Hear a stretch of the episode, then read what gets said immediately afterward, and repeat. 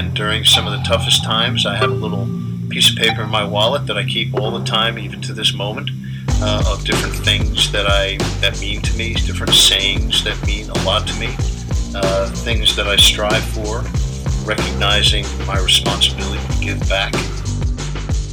Reoccurring mantra I got into in college where I would just say, I'm going to break the mold.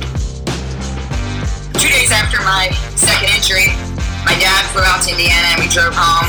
Went right up to my room, slept for a day, and then I woke up the next morning. I spray painted my wall. No quitting me. I remember, you know, there is no quitting me, and I won't, you know, I won't give up.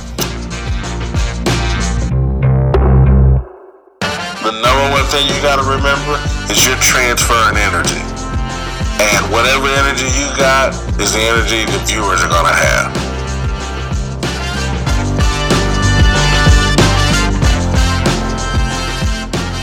You are listening to Intentional Performers with Brian Levinson, where we talk with experts of craft about their journey and what they have intentionally done to be their best self. As we talk with them, the hope is that we uncover intentional gems that you can use in your life. Now, let's kick it over to Brian to introduce this week's guest.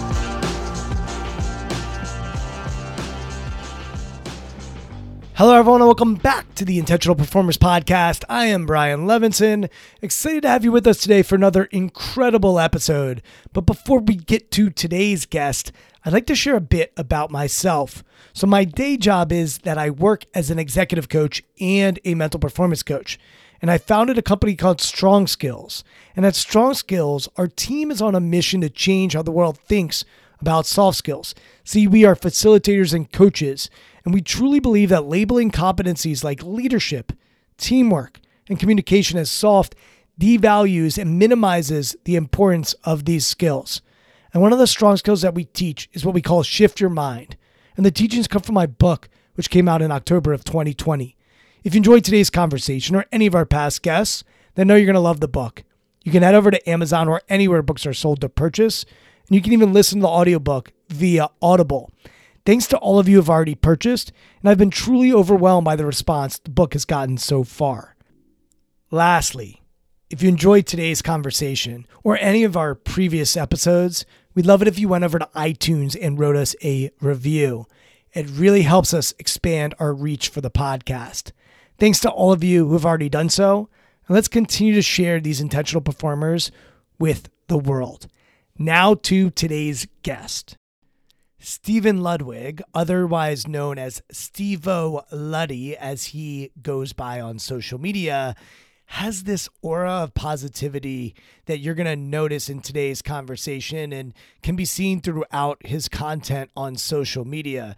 He's different than a lot of the guests that I've had on in the past, but he's also similar. He's different because he's young, he's 25 years old, and he's going to talk about some of the physical challenges he's had throughout his life and how they've helped shape how he sees the world and his mindset. Unlike most of us, Stevo has battled two different life threatening diseases and endured a dozen orthopedic surgeries. So we talk about pain in this conversation. We talk about death. It goes from deep to light and back to deep as we explore his philosophy and how he thinks about the world. His most prominent physical deficiency is a leg length discrepancy of nine inches, which causes him to wear a distinctive nine inch lift on the bottom of his left shoe.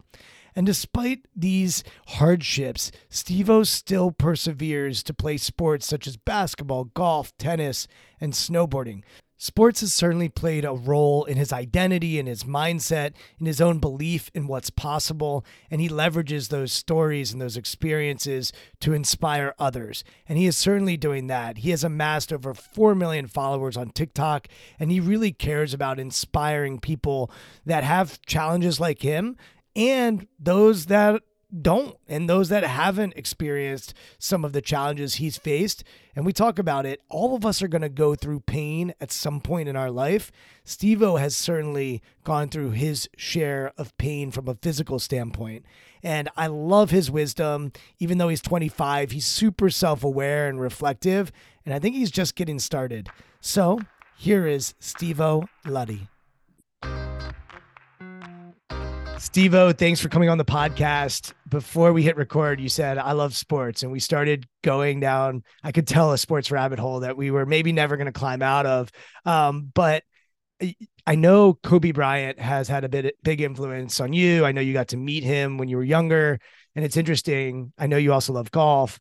Uh, I just got a promotion from uh, the club I belong to where they said, like Titleist, TaylorMade, all these golf golf ball companies run this promotion at the beginning of the golf year, and you can buy like three cases and get one free, and you can personalize it, and so you can put a number on it and and something on the ball. And I actually put um 24 was the number that I chose, and I've never been like a lucky number guy but I thought about 24 and I said 24 hours in a day. That's kind of unique. There's something universal in there. Uh, 24 is a number that can be split up into pairs. You can do two, three, four, six, eight, 12. It's, I facilitate a lot of retreats and 24, you can, when you have 24 people, you can divide up the group into all kinds of different ways. And then the last thing I thought of was Kobe and just like the power of him changing from eight to 24, what that signal, uh, signaled and signified for him and a transition in his career. So I want you to talk about the Mamba mentality and how that's guided you and shaped you and helped you uh, throughout your life up until now. Yeah, and Brian, I know you said I was the youngest person you've had on here, um, but the kids would say we're twinning. I actually have 24 on all my golf balls too. I actually have an eight and then X 24, and then my social media tag, uh, Stevo Luddy. So if anyone, if anyone finds your golf balls in in the wilderness somewhere, they'll know exactly who who shot it in the in the crap. They'll know, but you won't find it out in the woods. There it is. There it is. no, I'm kidding, but um, yeah, uh, Kobe Bryant's Mamba mentality and other athletes, any athletes, you watch it, you know how they prepare. It goes way beyond the basketball court, and I think growing up, I kind of needed some sort of person to idolize, some sort of um, rotation to to look at and and kind of go forward and model my mentality after. Because um, when you when you go through the motions of um, going in and out of the hospital you kind of lose a sense of who you are and you need to find that person to look after. And kobe was that guy. What was the draw for you to kobe? The draw was i mean you've you've been watching basketball for so long when he would score on someone he would you know put his arms across his chest look up at the crowd and do that face or you know show his teeth. And I remember one time um, I played church league basketball growing up. You know, we had carpet on the floor. It wasn't that serious, but to me, it meant everything. It's all. It's what I marked down on my calendar. And um, I remember one game specifically. We'd wear this these little color codes on the top of our jersey, and we'd have to guard a player on the other team that would wear the same color code. And usually it was based on your height, right? And since I have a bone disease, I've always been a little bit shorter than my peers. And by little, I mean a lot. And the kid I was guarding on this particular night, I heard him whisper to a teammate, Yo, like, look at this kid. He's got a big shoes. His arm is short. Like, I feel bad. You know, I should go easy on him. And I heard him. And I and I turned to my buddies and I was like, this kid's about to go easy on me. Like, I'm gonna pull it. And then I, I walk up to my mom who's sitting front row um, on the sidelines. And I go, Mom, watch this. Like, first possession of the game, I'm going crazy on this kid and they don't even have a three point line because you know we're 12 years old. But I take the ball down the court, and the first possession of the game, I pull up from 28 feet. Now I missed the shot, but they knew that I meant business. And then the next possession, I went down, and shot the same shot, and made it. He still wasn't guarding me. Um, but by the end of the game, he was locked down. He was guarding me off ball the entire game. Um, and I think I just embodied, I think that was the exact moment where I brought that Mamba mentality into sport for me. And it changed everything. Um, I, I instantly wanted to get into every single sport outside of basketball. I was playing baseball. Uh, I tried swimming. I almost drowned trying to do backstroke just because my anatomy doesn't work that way. um, I played golf, like you said. Um, I even tried hockey, but we couldn't figure out how to put skates on my big shoe. Um, it was all about um, competition for me, and Kobe was competition. He is. If you looked up competition and a strong mentality in the dictionary, a picture of Kobe Bryant will pull up. It's interesting because I love studying him, and we obviously lost him. Mm. lost him too soon and he was just starting Mm. to really share a lot of himself i think with the world whereas he had closed off i think in his playing career and it, it was fascinating when he retired because he did a Mm. lot of interviews and was really open uh, in a different way and i think showed a different side to him what he was doing for the WNBA and for women's sports too. I mean, he, you know, he was a he was a girl dad, and I think his best years were ahead of him.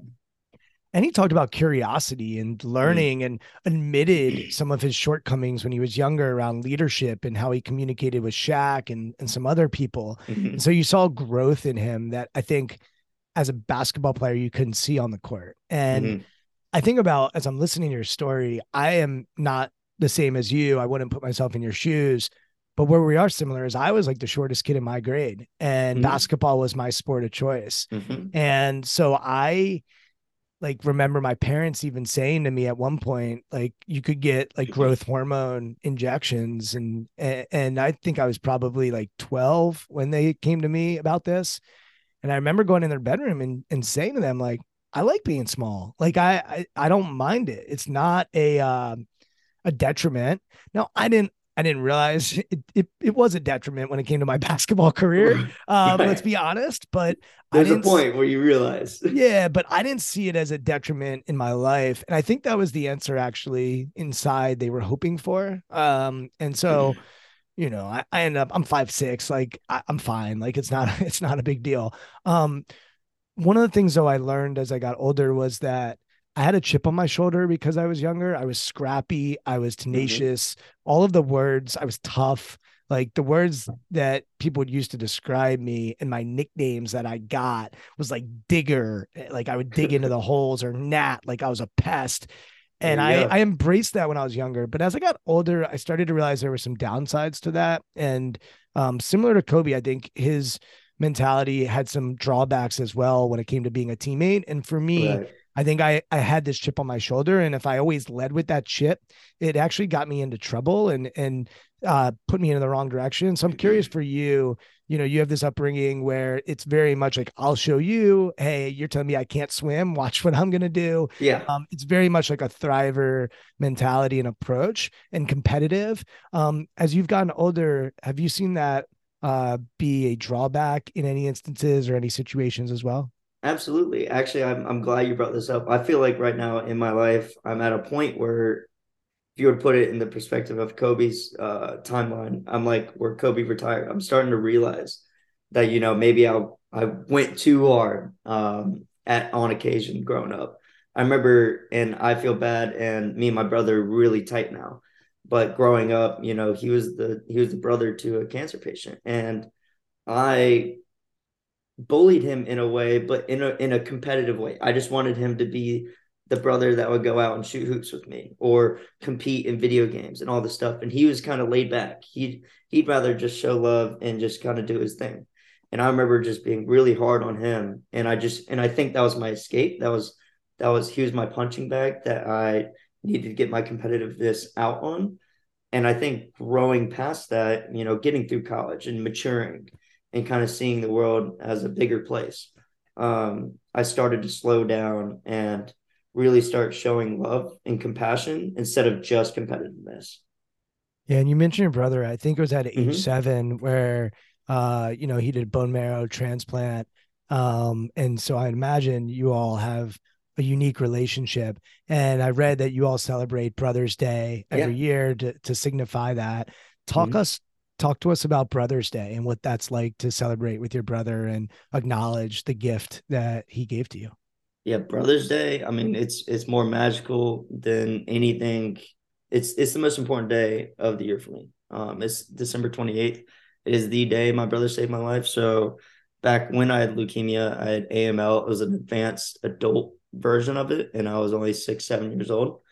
And I had an eight percent chance of living. And the last resort, we went through chemo, we went through radiation therapy, you know, the whole nine. Um, I was throwing up blood every single day. There was um, a few day spans where I would just be unconscious, but every single day I would try to find strength. And we'll get through those stories a little later of how I did that and how I used sports to do that. But um, my brother's bone marrow, um, procedure was only a 20% chance of working. Um, so on December 28th, you know, my brother, he took, I think, 100 something needles to the back. And he and he's such a laid back guy. He was just like, okay. And in fact, right after the surgery, he would always wear a Superman cape and he would ride around the halls of the hospital on a scooter with the Superman cape. And he was the only kid in the hospital that was allowed on a scooter just because that's who he was. He was just such a life form, um, such a gift. Um, and it really came to fruition um, in the physical world by saving my life um, on that day on December 28th. And to this day, we celebrate, you know, if we're at different points in our life, he's graduated from uh, App State University. He's a big boy. He's like six three, has a big old beard. His hairline's already going back. You know, he's he's laid back. He's a mountain man, and um, I'm more of the um, artsy kid. You know, long hair, um, trying to do the social media thing. So we're so different, but we are so connected. Um, and if we are in different places on in the country, we'll give each other a long, long call and just go over memories and uh, I just love that kid so much.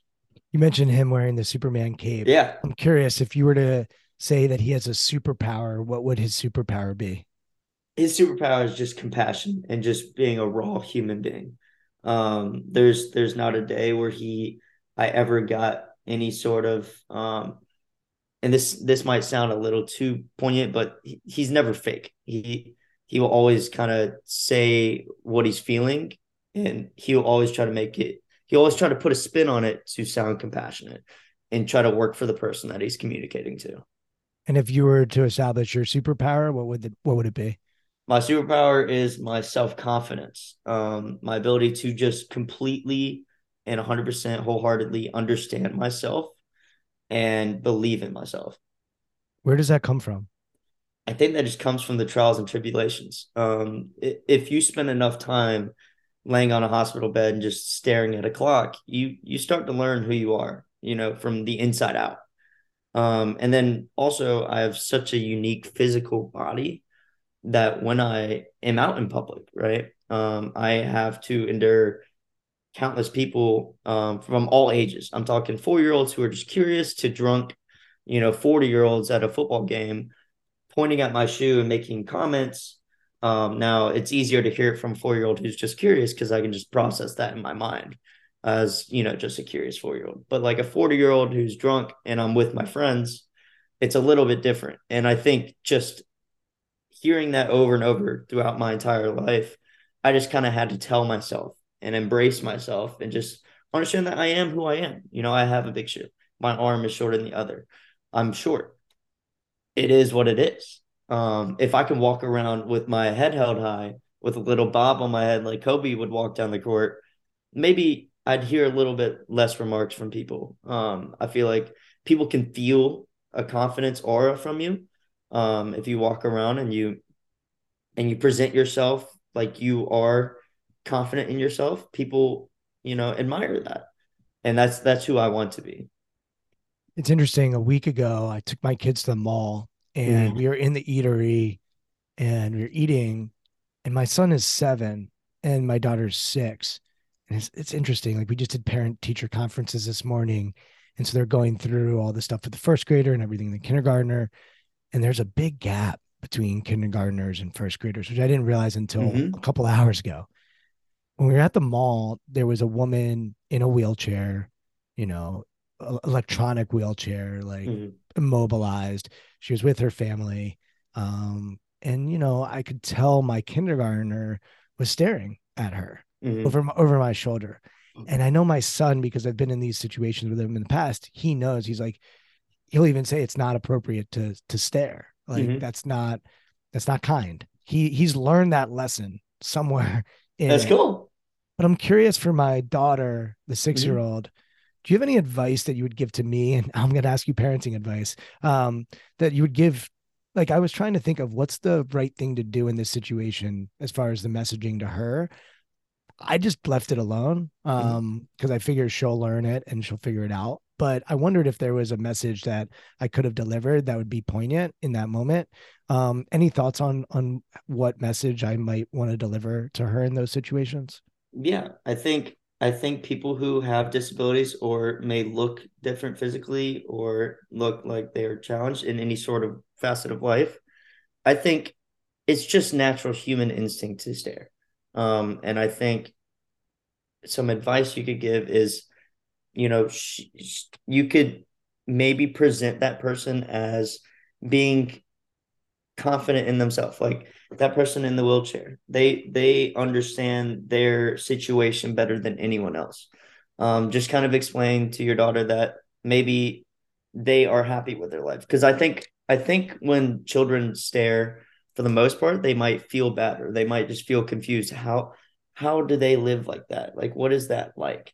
And i think the human experience is so interesting. Like we all experience life in a different in a different vision. And i think people in wheelchairs you know people like me um they are just as happy they just have to live it a different way so i think just bringing that perspective to your to your daughter i think would be good advice I've become friends with a guy named Kyle Maynard. Uh, Kyle was born a quadruple amputee, so mm-hmm.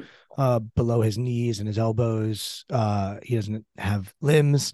Um, he's also climbed Mount Kilimanjaro, was an all-state wrestler, MMA fighter. That's amazing. Uh, Kyle's one of the most inspiring people I've ever been around. And he's actually inspiring. That stuff's all very inspiring. But to me, when I'm around Kyle, I pick his brain around mindset and the way he sees the world and the way he interacts with the world is fascinating. And his mind is actually his superpower. Um, mm-hmm. And so, like, he's someone who I've been fortunate to spend time with I had a conversation with him about empathy once because I was very much of the opinion that empathy is a really great trait to have. Um, and he said a lot of people interact with him with empathy um, and they don't he, he uses a story of getting on an airplane and you know he's getting onto an airplane and they're saying sir you have to be in a wheelchair. And he's saying i don't need a wheelchair. And they're like no no no sir our policy is you need a wheelchair and he's like, I don't, I, I, I walk through the whole airport without a wheelchair. I don't need a wheelchair. This guy climbed Mount Kilimanjaro. Like, yeah. he's, he's good. Um, and she's, she's like about to say it again. And he decides to like crawl over and hop in the chair in, in his seat. Like he gets on the plane without mm-hmm. the wheelchair. And his point was that a lot of people interact with him thinking that he needs something. Mm-hmm. And he is like, look, if I need something, I'll ask, I'll say, I'll speak up and say I need something. Don't assume that you know what I'm going through or that you've walked in my shoes. And so he made a, a plea to me to shift from empathy because I said, okay, if it's not empathy, like I still want to be able to under, try to understand where someone's coming from. And he used a word that you actually used about your brother. He said compassion. Mm-hmm. Compassion is beautiful. He said, but empathy in his opinion, gets people into trouble. I'm curious to hear you riff on the distinctions between empathy and compassion and what you've observed with your eyes over the years. I absolutely love that and relate to it completely, especially even at airports. I've been asked if I need a wheelchair at an airport and I walk around just nice.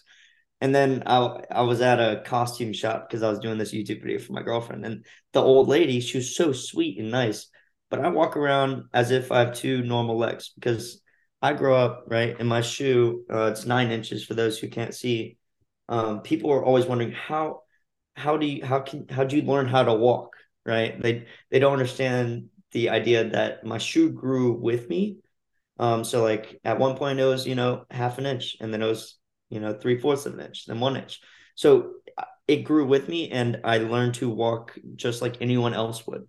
So I think people try to feel empathetic as if like I do, I'm less capable of walking or I'm less and it's incredible how people may treat you if they're in that empathetic mode.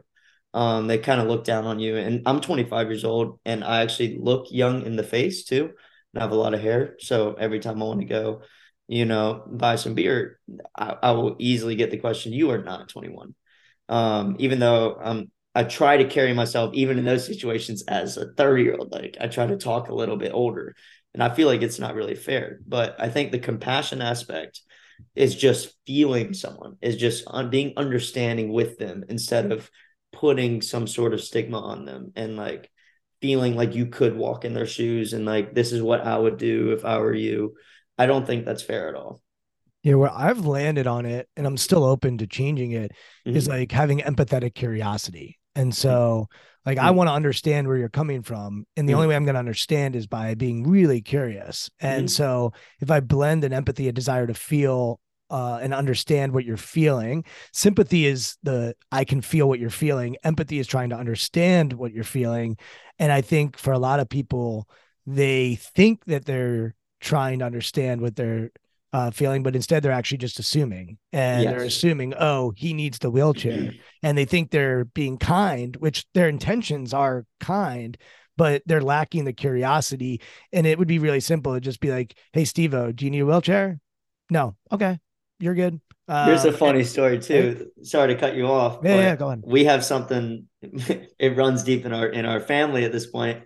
It's called the Stevo card. So we so we kind of look at this sympathetic being or uh, empathetic being of people like wanting to help out. All right, and we take that and kind of use it to our advantage. You know, because life is short and we want to have fun.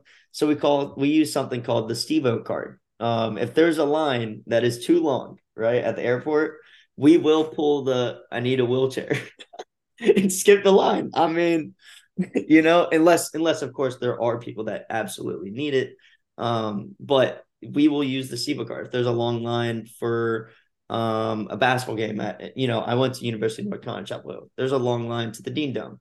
We will get up front. And it is true in a way. I can't really stand for too long um in one position because my my hips are uneven. So it starts hurting, but we will skip the line and be like, hey, you know, we have this kid who can't really stand for too long. Could we possibly bypass the line?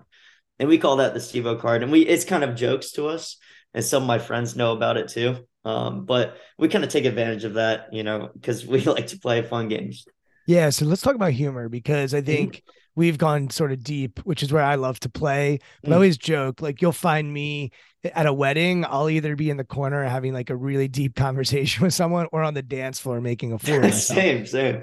So I, I'm that's the intersection that I like to live at the dance floor, having a couple drinks and, and having fun, or or I'll be deep in conversation with someone. So let's go to humor. How has humor helped shape uh, the way you interact with the world? Yeah, I think anyone who goes through any sort of unusual circumstance uses humor to a certain, you know, um, aspect because you you need to find different ways to contextualize your environment around you. And I think um, a my number one way of doing that was competitiveness growing up, but I also used humor. Um, I would always try to lighten up the room um, being in a hospital room and having countless nurses coming in and out, there's you have to come up with jokes to lighten up the nurses' mood so they can lighten up your parents, right? So it's it's just something that's always been present, and I think it's ha- it it kind of had to be. Um, and fortunately, I grew up in, with a family that is very jovial. Um, they will always be the first to try to crack jokes, try to make me laugh. So I think growing up, I always wanted to be like that and always wanted to be the, you know, the person that could make everyone else laugh in a room. You've talked about hospitals, surgeries, pain um, is something Mhm. that every human experiences if they Mhm. live long enough. It could be physical, it could be emotional, it could be mental. Um, but pain is a part of life. Your relationship with pain um, started at a very young age. Uh, I think you're three years old, Mhm. uh, where you start to have to make decisions around how much pain is too much and you know what do, what do i want to endure and, and what maybe don't i want to endure uh what is your relationship with pain my relationship with pain, I love my relationship with pain. It it saved my life many times. Um, I think i'm extremely, extremely in tune with my body, and it's led to both positive and negative things. Um, I have something called somatic PTSD. Um, it's where if I were to develop a rash on my arm, let's say, um, instead of me thinking that something's wrong, my brain will think something's wrong. Like not me as a soul, but like I could say out loud, I'm probably fine. This is just a small rash, but the rash will actually turn make become bigger because my body is so in tune with if something is wrong, you need to see a doctor because I've lived in and out of the hospital. But as you mentioned, um, I I encountered pain for the first time when I was three years old. This is where it all started. I was I had a bone leg lengthening surgery where they and it's kind of tough to talk about a little bit, but they inserted three large metal rods into my femur, breaking it in three different places. And then every single day, uh, morning and night, they would crank these rods ever so slowly to break the leg and promote growth, just microscopically. And over the course of eight months, it grew three inches, my left leg. And I was three inches, or I was three years old, and for the first time, my legs were equal length. Um, it's safe to say I've never did that again. Um, my, my boot is now nine inches. Um, the procedure, if you look it up now, it, it it's technically a medieval torture device. It's it's considered malpractice. The external fixator, where they would crank it. Now they have internal fixators, where it's remote access. Um, you can actually uh, lengthen the leg using technology, which which I think is absolutely incredible. But when people ask me, "Oh, would you consider you know having another leg lengthening?" I say, "Well, no. I'd have to relearn how to walk. Like, what's what's the point of that? The the big shoe works for me. I just have to be a little bit more careful." You know, walking on rocks and then grassy patches where I can't see uh, ditches. But my my relationship with pain is extremely important to me, and I've always said that pain is subjective to every single human being on this planet. Um, if I were to have a procedure tomorrow, it would go a lot different than if you were to have a procedure tomorrow. You know, our mental, uh, how we would go about it mentally, how worried we'd be about it. What what do we expect? You know, I don't I don't even I I refuse to take pain meds now. I, I will take a couple ibuprofens after major arm surgery because I hate not having that control. I like I like harnessing and feeling that pain because then I can so right after surgery, right, you have an X amount of pain. You let's say 10 pain. And then the next day you feel 9 pain. That feels good to me because I'm getting better. If you're on pain meds, you feel, you know, 4 pain and then the next day 4 pain, the next day 4, you don't know you're getting better. You just feel like you're in this sort of void where you're trapped and you start feeling bad about your situation. You feel like you're not going anywhere. You feel like, you know, this is just awful. But if you feel progress, you know, even from the 10 scale pain to nine scale pain, nine scale pain's way worse than four, but at least you're getting better. And I've always loved that relationship. It's almost like a game. I've made it competitive. I wanted to feel better. And that's just how I went about it. You mentioned going to North Carolina for college. Mm. You're sipping a North Carolina uh, Yeti or or, Yeah. or some sort of coffee. Yeah, Yeti. Cup. Yeah. If we take you from graduation day, uh, were you like 22 when you graduated? How old? Yes, sir. Right. So let's go three years ago. You mentioned progress and growth. I remember when I graduated college, uh, my first year out of college was awful. Like my transition out of college was terrible. Uh, And then I, I think about, okay, over the next couple of years, I met uh, my now wife. I found my career and and sort of my passion and and so those were like three tough years for me. I Mhm. was pretty lost, but I also, while I was lost, did a lot of searching and, and found some pretty amazing things. Mhm. So I'm wondering for you, how have you progressed since you graduated from college? And graduation was an extremely interesting time for me. Um, it was literally what right when COVID happened, so it was an extreme, you know, uh, step back. It, it, the job industry wasn't really accepting uh, my peers. I now listen. Okay, let me start over here. So I kind of knew from a young age that I didn't want to get into a nine to five career. Um, I always wanted to be a creative, an artist of sorts. Um, I gave speeches in high school, middle school. I love painting. I love drawing and expressing myself. And uh, I always saw myself as a personality. Uh, and I wanted to get into sports at a young age. I wanted to go to Clemson and be like a sports analyst. Um, but I think through college, I realized that that was too competitive. And I think through college, I realized a lot of things were too competitive and I just wanted to embody my own brand. And I think with COVID uh, intersecting my graduation, it really changed and made people take a step back and like realize kind of what life is. I mean, that was really an interesting time. Like if you go back to that day, I know we look back and we're just like, oh, that was a weird time, but it really was, um, especially for a college graduate. And I think co- um, the social media app TikTok uh, just blown up, and my friends were suggesting to me, "Yo, you should try you know this TikTok app." Right, you know, share your share your story to the world, and be inspirational like you always wanted to be. And at first, you know, I was kind of like, uh, you know, it's it's too childish for me because I was, you know, just a normal one Instagram post a year kind of guy. But um, I I went into TikTok with open arms and I shared my story even with my first post as if you know anyone in the world could see it and it and it blew up. And i think um graduating college and just having that chip on my shoulder uh, gave me the confidence to do that because you know i made it this far. I wasn't even supposed to go to college. I remember my doctors saying that it's possible that i wouldn't be able to drive um, a car. And that was my goal at one point was just to get behind the wheel. And then my goal is to make it to college. And now my goal is to be an inspiration to as many people as i can um, so I just take it step by step. And I think college was just a great overall experience for me, just socially and just having a great time. You have four plus million TikTok followers. I'm not on TikTok, but I can do math. I think that's a, a decent following. What do you think of the word influencer when when people say, "Oh, he's a, a an influencer, social mm-hmm. media influencer"? How does that even land with you?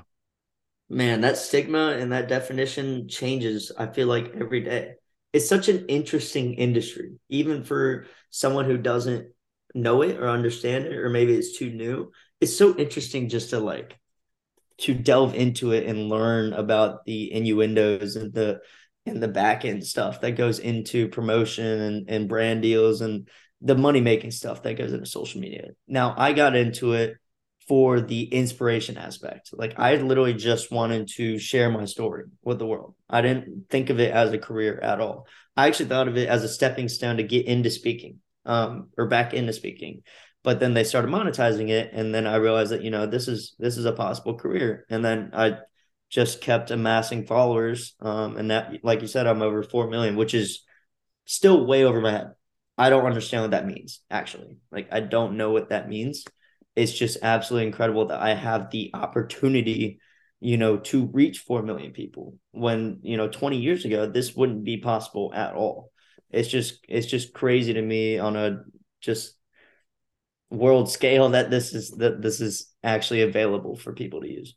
You mentioned that you used to do motivational speaking in high school. Right. Do you not do that anymore? Is that not something you want to do? Is that something that you enjoy doing? Um yeah where where are you on the motivational speaking stuff? yeah so the motivational speaking is something that i i enjoy doing um and i gave speeches uh to companies to uh, elementary schools to churches to summer camps um and i enjoyed it you know? It's it's the real human interaction uh between the audience and the speaker. But my my only issue with it was uh what we talked about with uh sympathy earlier I think people in the audience kind of just felt bad for me. Um, and I would share my story, right? And I would just go point to point. You know, I went through this, I went through this, this is what I learned. I went through this, this is what I learned. I think social media is a lot more powerful because I can post a video of me playing basketball, right? And it takes 15 seconds. It actually works with kids' attention spans because I don't, I put myself in a kid's shoe um, you know, a 12 year old shoot, I'm, I, I don't want to go to a speech respectfully. You know, I'm, I'm going to be like, dad, I don't want to go to this.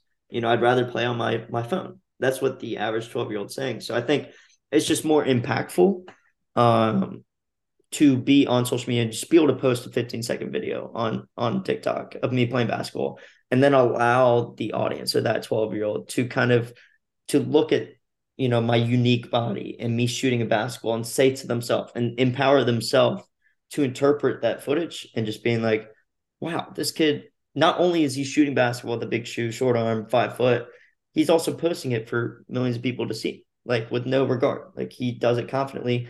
I can go out and play basketball. Instead of me just kind of preaching to to people i'm just kind of being that body um, where you can interpret and and become whatever you want to become. Yeah, there's another thought there too. I, I'm I know a lot of motivational speakers, and I mm-hmm. think one of the other issues with that industry is that they become a road show and they say the same mm-hmm. thing every single day, and it's a right. speech and it's a some stump speech.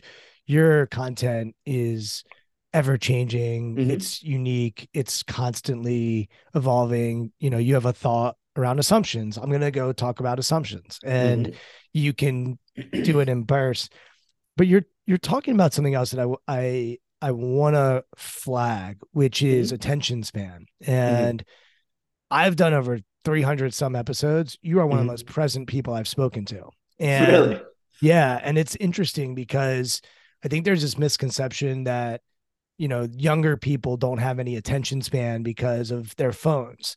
And when I'm at restaurants and I see the people that are really struggling with the ability to handle a phone, I actually think it's a lot of older people who Mhm. um haven't been brought up with um their phone being quote unquote smart and and so i'm listening to you and i'm noticing i think you're i think you're very present and um i'm wondering though when you bring up something like ptsd and Mhm. pain um i think of anxiety and and i think of how that can impact people who have gone through trauma in their in their life Mhm. and so I'm wondering about being present, um, how that works for you. Um, you also are connected to your phone for a means of income. So a Mhm. part of you has to always be quote unquote on and trying to use the phone to to as a microphone. And so there's this push pull that I have in talking to you where I'm curious about anxiety, but I'm noticing your capacity to be present. And I'm just wondering about that. And the last thing I'll say, I mentioned Kyle Maynard earlier. I've never been around someone as present as he is. Mhm. And he's an awful planner. Like if you tell him, "Hey, we're gonna have you do X, Y, and Z next week," if he has an opportunity to do something that is more exciting and interesting, like he's like, "F it, uh, I'm gonna go live my life and I'm gonna go do this thing." And so um I've been around him and I'm thinking about him during this conversation. So it's just coming up. And I'm just I'm curious about being present, anxiety, the push pull of those, the dynamic of, of those at play for you and and how you um figure out when to be present and and how anxiety also plays a role in, in your world. I think I think I think people's curiosity about me is rubbed off on me because I'm so curious about everyone. Every conversation I have, I feel like I can learn something. Um, so that's just where that comes from. Um, now I'm kind of like Maynard in that way. Like I I take life day by day. It kind of reduces that anxiety because um at the end of the day, if if I look five years ahead, it's it's almost impossible. You you get that question a ton uh, growing up or you know when you're looking for jobs when you're in college a lot of teachers ask that where do you see yourself in five years that doesn't register with me at all like zero amounts i i want to know what i'm doing tomorrow because that's kind of how i grew up you know when you're in a hospital bed you, it, no doctor's ever going to ask what are you doing in five years? Because that's disrespectful almost. Um so i've just kind of taken my life day by day and with anxiety days I I accept, I've had to learn how to accept it, especially getting into work life. I think it's important that I I don't um shame myself or um because mental stability is important. If if I'm having a day where I'm anxious about my body or anxious about my situation, uh, I will give that day to myself because it is my life. And and I believe that if you take that day to yourself, you can you can be two times better tomorrow to make up for it. That's up to you again. Like your day-to-day life is completely in your control. And I think more people need to realize that. Um, but yeah, no, I I love me and Maynard get would get along quite well. The mental health. I just watched a video about this. I think it's incredible that people are are destigmatizing mental health. And I think Mm. it's incredible that we are more compassionate when people are depressed or going through PTSD or having manic episodes, wh- whatever it might be. Mhm.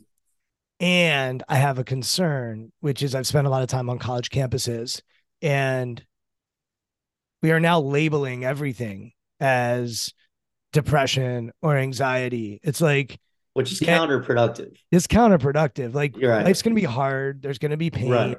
You know, people are going to break up with you. People are going to do something that's not cool. Um, Mhm. You're going to get fired. You're going to get laid off. Like these are all things that we humans experience.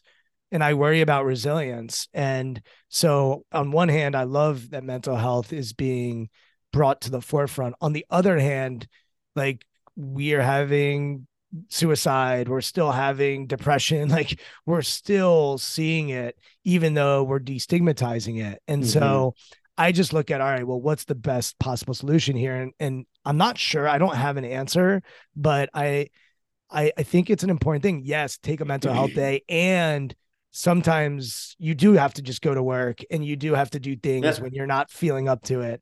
And I don't know where those line lines are, and I can't assume that I know where other people's lines are. Mm-hmm. But I will say there's concern for me as a society mm-hmm. about you know the wrong message, which is you know saying it's okay to not be okay is a good phrase, and there's more to it. Like there are gonna be days where you're not okay, and and you still need to act and like depression has to do with despair and the inability to act and being depressed is very different than being sad and we need those distinctions to function in our society. And i think the line is almost being blurred too much and people people always take advantage of something that can get them out of working you know?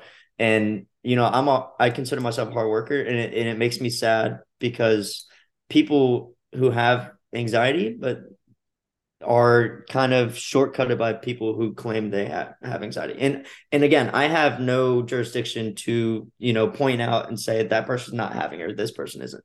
But there's it's interesting if there is such a correlation between, you know, cell phone use or social media and the anxiety. Like, is that the problem? We don't know. You know, we're just people. We we can just, you know, theorize or whatever but it, it it is not a good thing that people use anxiety as an excuse. I see it more so as anxiety is a thing that you have to deal with, you know. But the sun will rise tomorrow, and you will have to get up. Um, because when you get knocked down, you have to get up, and not only get up, but you know, be able to score the game-winning basket. Like that's just how it is. Um, that's how I see it. Yeah, you mentioned the sun rising, and I did not have trauma in my childhood. I was healthy, uh, physically, mentally, emotionally. I grew up in just an amazing environment and consider myself very privileged. I don't have mm-hmm. a problem with that word for me. I I absolutely grew up with with privilege mm-hmm. and mm-hmm. and yet when people ask me what my biggest fear is, it's very very easy answer. And it? it's death. Mm-hmm. And as mm. someone who has looked death in the eye, which you have, and mm-hmm. have been mm-hmm. told, hey, like you're more likely gonna die than than you are gonna survive. Like I haven't had that happen yet in my life. Mm. Um, and I'm I'm amazed by people that aren't afraid of death. I am in awe of them, and I don't have a lot of panic. Like it's not that fear doesn't stop me from getting on an airplane or putting myself at risk or it's just living. a daunting force. Like it's it's there. It's coming eventually. And that's is that what's scary? Yeah i think well i think i know it's going to happen. Right. And i don't know what's going to happen after that. And mm-hmm. for me i feel like okay i know i can get through hard things. I know i can find my way. But i the unknown of nothingness scares mm-hmm. the shit out of me man. And like I it is the thing like late at night, two nights ago, I remember I'm just staring up the ceiling and I'm wondering like, man, I I'll give you a quick quick story. Yeah, go for this, it. This came into my head earlier as you're talking about like lines and, and wheelchairs. Mm-hmm. Uh, I remember when I was probably eight years old. It's one of my earliest memories going into my parents' bedroom at night and saying, "Mom and Dad, is there no Disney World when you die?" And and for some reason that memory like sticks which is like oh when you die like there's not this magic there's no magical place. And this speaks to faith and what your beliefs are and your convictions right. are.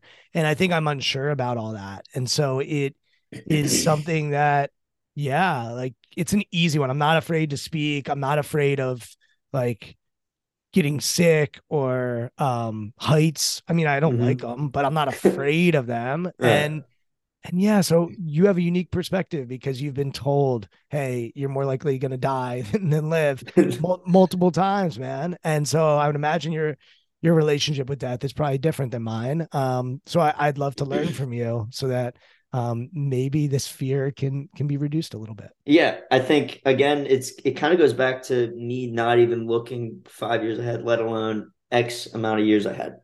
Now I have a bone disorder called Maffucci's syndrome, and I was actually diagnosed Maffucci's uh three or excuse me four or five years ago. God, time has been moving fast since I turned like twenty three.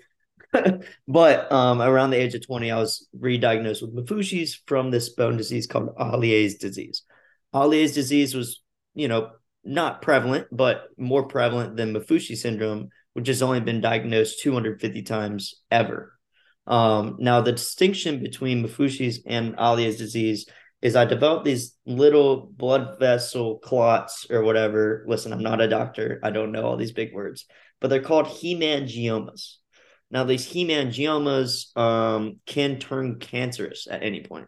So, up until the age of 20, I just had a bone disease plus leukemia plus thyroid cancer plus graft versus host plus, you know, 12 surgeries, right?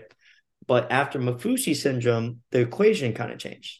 Maffucci syndrome said that these enchondromas um, can turn cancerous. So it kind of gave a reason. It was like, oh, that's why I've had so many cancers.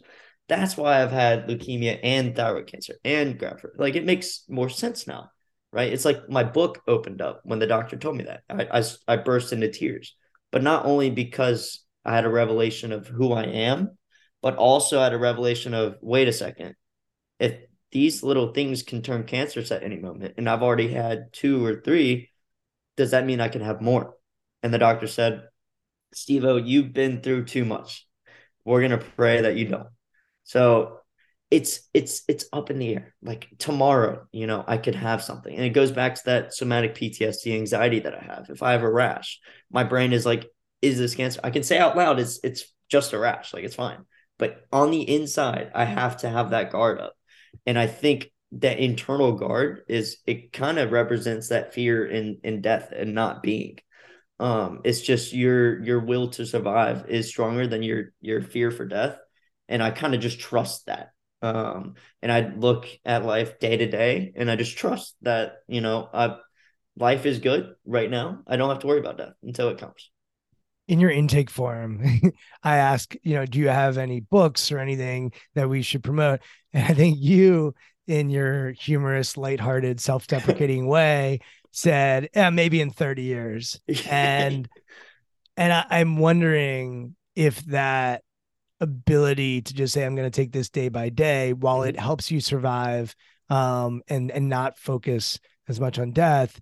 I'm wondering if there's a downside to that where it's like, dude, Stevo, man, like you could write a book tomorrow if you start, you know, tomorrow mm-hmm. and say, hey, by the end of 2023, I'm going to have a book.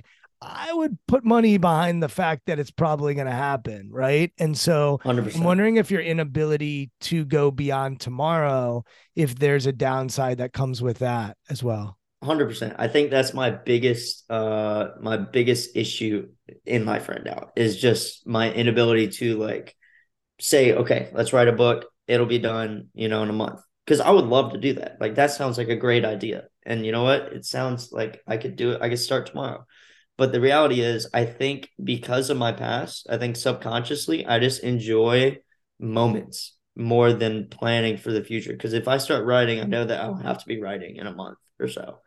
And it's, I think just internally, that idea doesn't click with me yet. I don't think I'm mature enough yet. Um, I'm 25. I still like hanging out with my friends. I value that tremendously. I value, you know, uh, growing my social media. I gr- I value my girlfriend, my new girlfriend. I value my family, and I think just like little moments, like little comedic moments of like you know just day to day stuff, like small little things. I enjoy that so much right now in my life that I'm just kind of in. I think the waiting game is my biggest crook in my life right now. But I think eventually I will get to a point in maturity where I want to start a business, like a big one. And I want to represent people with disabilities in a bigger way, you know, put myself in corporation mode. And I want to write a book. And I think that day will come. I think I have that in me. Yeah, we had a podcast guest, Josh Basile's his name.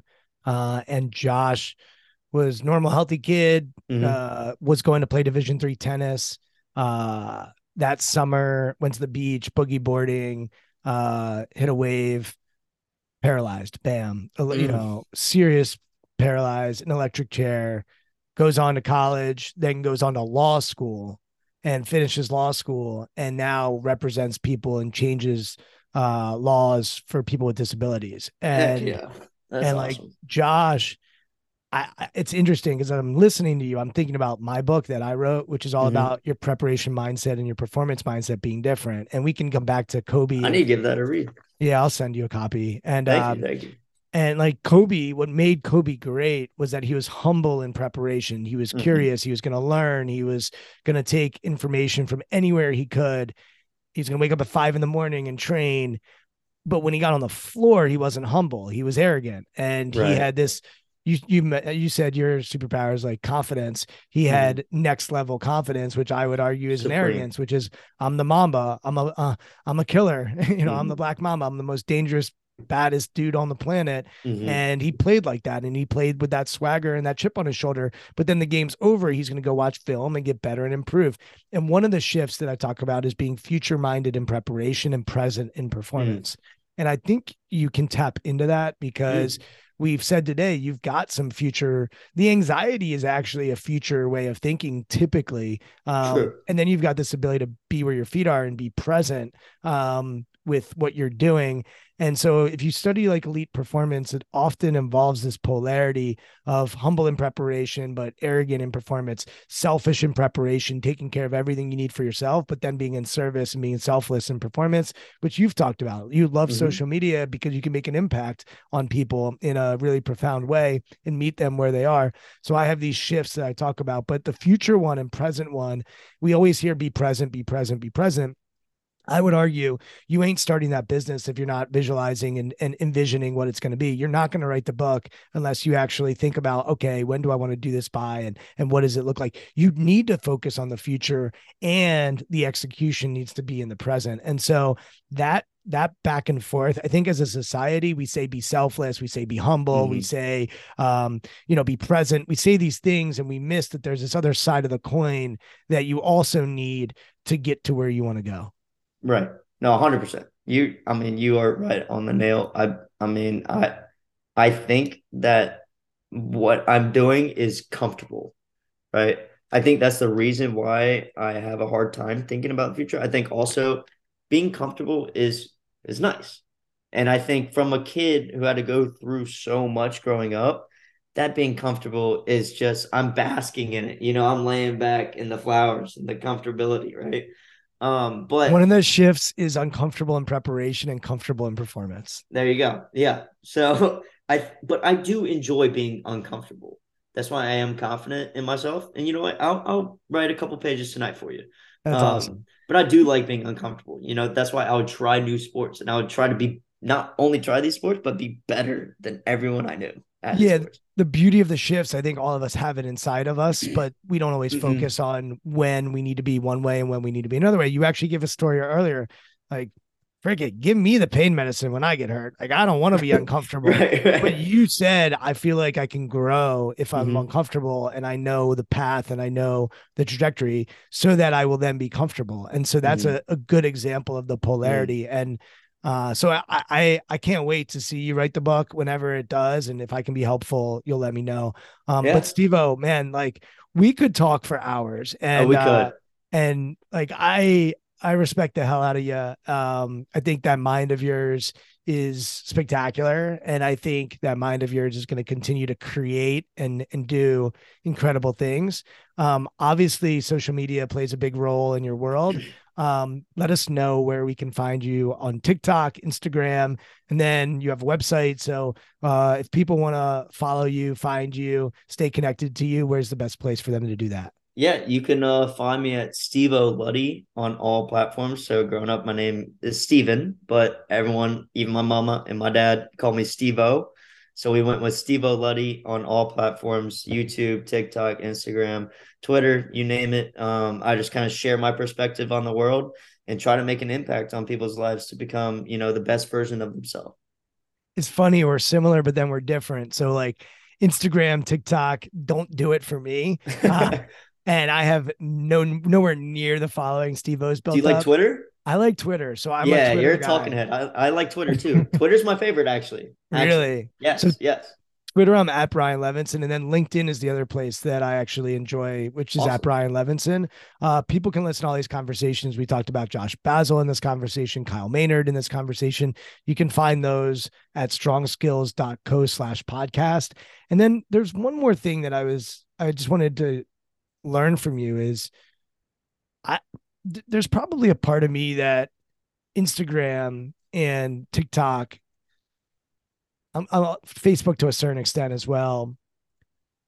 There's probably some fear in there, or there's something that causes me not to go toward those types of platforms. And it might have to do with like vulnerability, and it might have to do with a desire to share what I'm learning, but not share my full self. If I'm being Mhm. honest, like I love the podcast because it's not just me talking, it's me learning with you. And I actually find this platform probably to be my favorite because I get to learn while I'm connecting with a human and, Mhm. and getting to know you.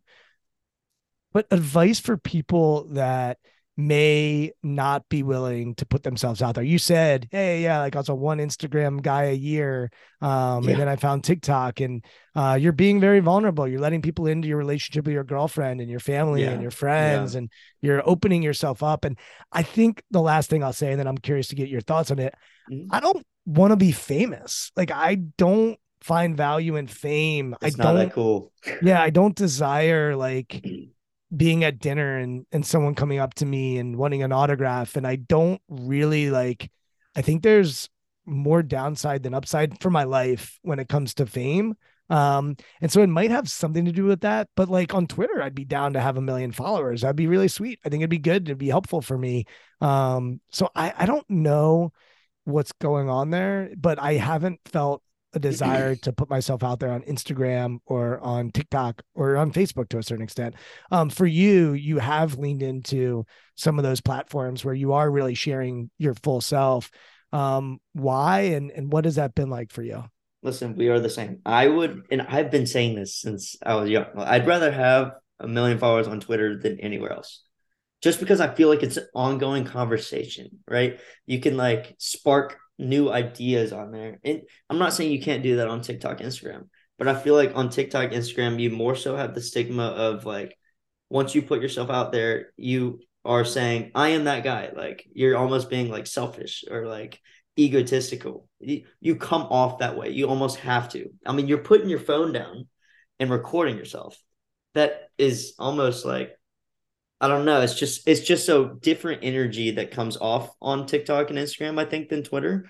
Um, but like you said, being famous is not cool. I promise you. Um, especially with a physical body that looks so different. I'm that guy that's out in public, and when people see me, it's not is that that guy, right? It's that has to be him. I've never seen a shoe like that ever, or an arm like that ever. Um, and I got like this unique hair, even like people know it's me, and then they take pictures of me sometimes, or with me, or they I've signed autograph, and I'm like, I am just a normal kid living in Charlotte, North Carolina, right? Like it's so interesting that it's opened so many opportunities, yet it's such a dramatic life change for me. Um, and I and I'm getting used to it and I'm learning and it's exciting. And for a guy who takes it day by day, it's it's cool. Um, but yeah, no, I I absolutely love this conversation and um maybe I can get right on Twitter like you. I think we can help each other. Here, you said you're going to commit to writing a little bit tonight. yes, sir. Here's what I'm going to do. I've got this amazing studio that I record this podcast from, which is actually my closet. And, Okay. uh, and so I'm being sarcastic. It's this big. Oh, I'm I thought you had another Stevo. studio. No, this you- is it, man. This is where all the I magic like happens. it. I like it. So here's what I'm going to do. I just came up with this idea. I am going to share my studio with my audience and I will give a tour, like a Cribs MTV Cribs tour of the studio, and I'll put it out on social. So you'll do some like that. writing. I'll give a tour of the podcast um, studio. which Okay, is- and then we is- shake hands at the end. and then we should get like I'm literally I know we're basketball guys, so my wingspan, which is five six, I've measured it. Um, it's the same as my height. My wife's wingspan is three inches longer than her body, so she has a lot of basketball potential, which is My which is weird. you Yeah, know? yours you is can't really calculate mine. Yours is different. But I'm doing this because my wingspan is actually like the the the width of the whole whole closet. Wow, that's So, incredible. That's it. You Um, need to upgrade. I need an upgrade. You're gonna help me do it. Um, Steve, oh man, this has been a blast. I can't wait to see what you do tomorrow and what you do five years from now and ten years from now as well. Appreciate you. man. and I just appreciate, man. I think you're you're positive, but you're not uh, toxic uh, and naive with your positivity. I think you're real about sharing uh, struggles and challenges, and um, you know, the, I'm sure there are parts of your life that are not all glamorous and, and Mhm. are, are scary. And so, uh, thanks for coming on the podcast, and uh, really excited to get to know you better over the years as well. Absolutely, Brian. I appreciate you having me on. This was a great opportunity, and I love this conversation. Thank you for listening to Intentional Performers with Brian Levenson. Here is this week's episode gem. My relationship with pain is extremely important to me. And I've always said that pain is subjective to every single human being on this planet. Um, if I were to have a procedure tomorrow, it would go a lot different than if you were to have a procedure tomorrow. You know, our mental, uh, how we would go about it mentally, how worried we'd be about it. What what do we expect? You know, I don't I don't even I, I refuse to take pain meds now. I, I will take a couple ibuprofens after major arm surgery because I hate not having that control.